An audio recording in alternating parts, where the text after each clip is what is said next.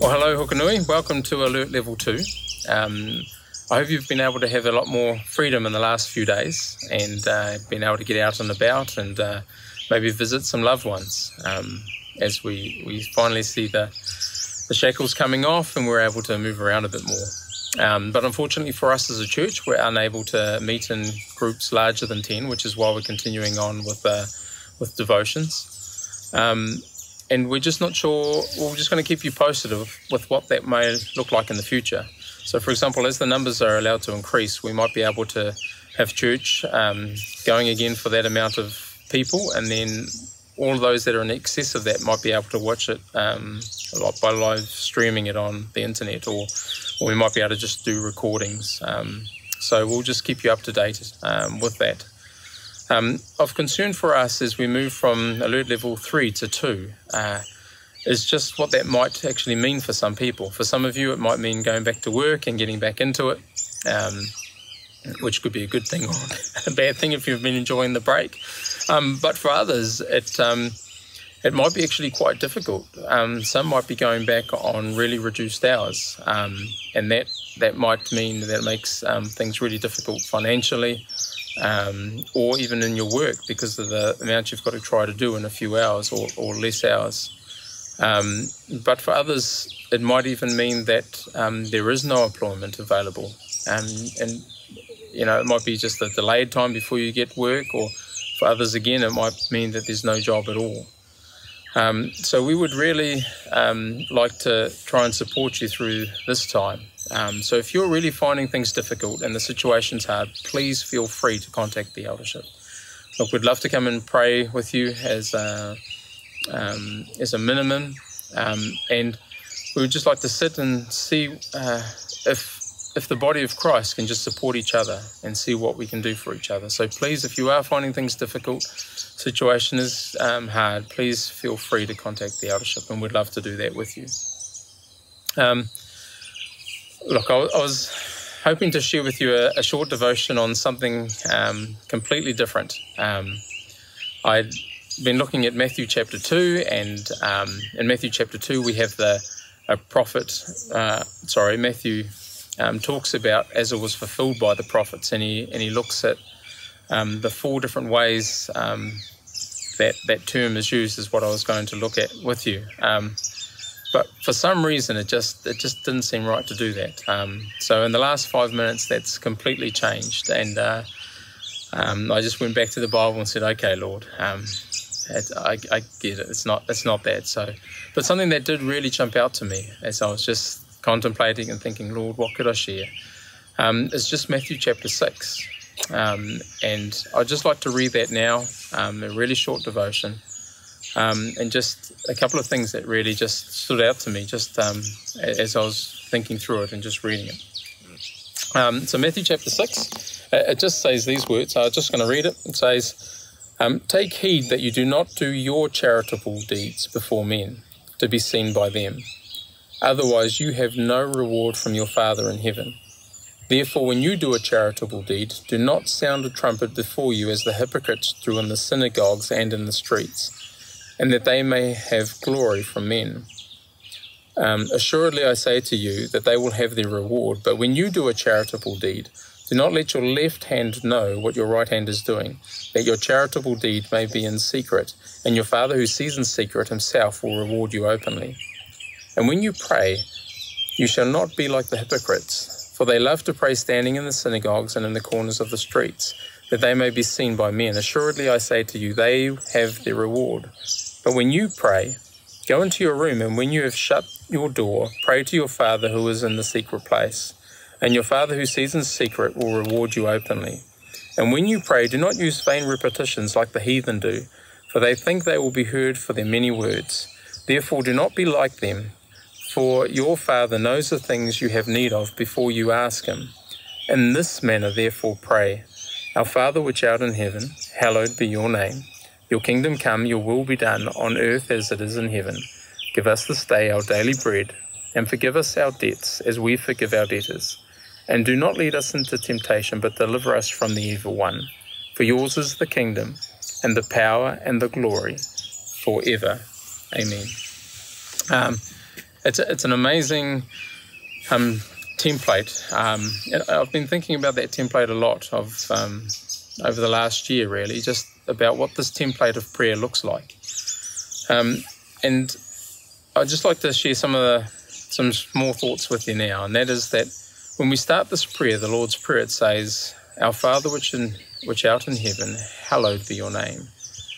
And look, I think that's just an amazing way to start your prayer. Um, Lord, just giving Him the glory that's due to His name, um, His plans, um, who He is, His righteousness, His holiness, that He's seated at the He's seated on the throne, and that is the Lord Jesus is seated at His right hand side.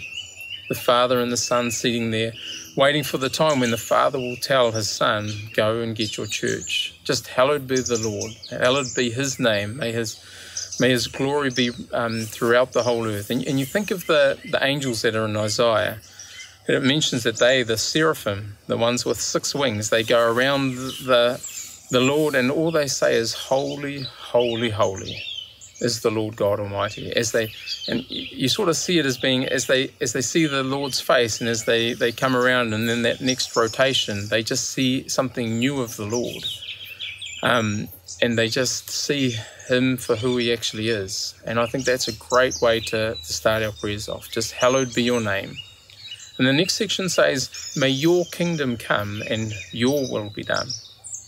But do you notice the, the emphasis? It's not about Lord, what is your plan for me? Um, what is it? What What do you want me to do? How am I doing, Lord? I, what is your plan? What What do you want me? It's the focus is may um, your kingdom come, your will be done, and I think it's a um, the second part of the template is just to really show us what what is God's plans. What are His purposes? What do you know of His will and of His desires? What is His um, will that He is doing in this world today? Um, and how can we be part of what His plans are? Um, rather than focusing on, Lord, what can you do for me? It's like, Lord, uh, by looking through and trying to understand um, what is dear to God's heart, what His um, bigger picture is, what is the focus is, is to be able to just focus and ask Him, Lord, I, I think I can understand what your plan and your purposes are. But Lord, how would you want to use me in your plan? And if you notice, it says, um, Your kingdom come, your will be done in heaven as it, um, sorry, your kingdom come, your will be done on earth as it is in heaven. God's plans and his purposes are being carried out. But Lord, would you allow me on this earth to be part of the bigger picture and the plan that you have already purposed? And would you use me, Lord, to do what you're doing? I think it's a, an amazing part of um, the prayer. And then it says, um, like, give us this day our daily bread. Um, and when I think about that, I, I think of it more in relationship to Lord for your purposes and your plans and what I'm going to do today. Lord, will you give me the strength, the substance? Give us this day our daily bread so that I can do your will, that I can do your your um, what you have for me, Lord, this day.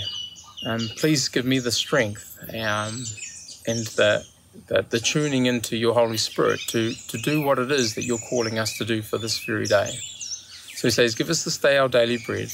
And then it says, and forgive us our debts as we forgive those that have sinned against us. And I think this is so important. It's just, Lord, what am I doing to hinder your purposes, Lord? Whether it's, you know, it is also written um, that there are three common things that are to all mankind, where it's the the, um, the lust of the flesh, the lust of the eyes, or the boastful pride of life. Um, these things get us all. Um, it's all common to man.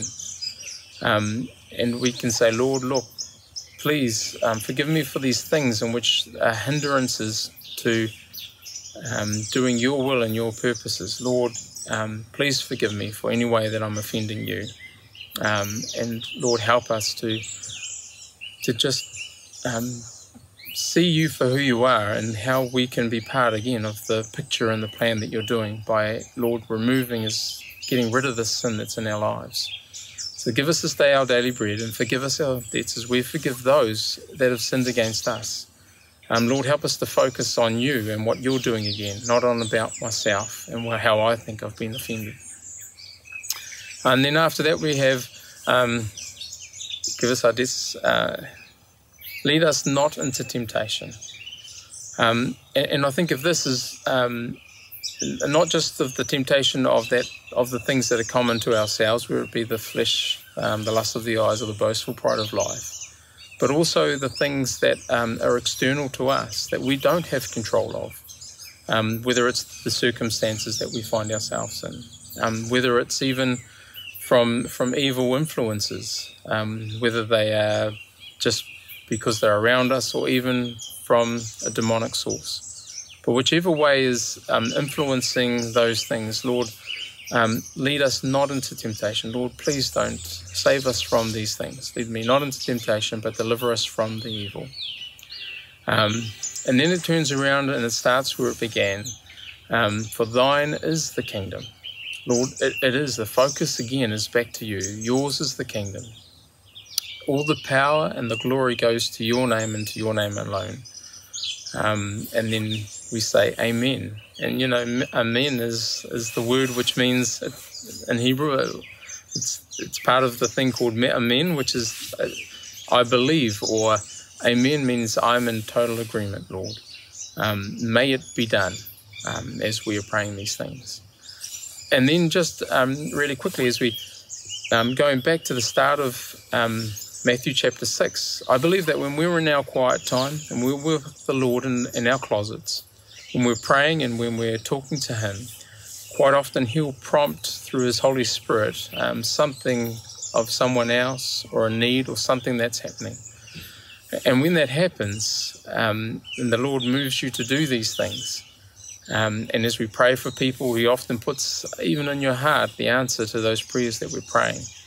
And I think that's why the start of Matthew chapter 6 becomes so important is that when these things are told to us from the Lord, that we are to do these things in a secret manner, as in in a way that is just giving glory to God, not because we think, ah, it's a great thing to do, but because the Lord has prompted us to do these things. And in that sense, we are to not know what the left or the right hand is doing because the Lord talks to you and He tells you what to do, and you say, Okay, Lord, if that's what you're wanting, and you move towards that direction of what He's saying. Um, so please, just again at this time, stay close to the Lord. Do your the readings that you're doing, stay in prayer. Please try not so much. I know it's hard, but to, to not focus so much on the circumstances, but on who He is as Creator God. Um, and yeah, let's just support each other um, as we continue on this track. And um, may the Lord just be with us all. And that's the devotion for today. Amen.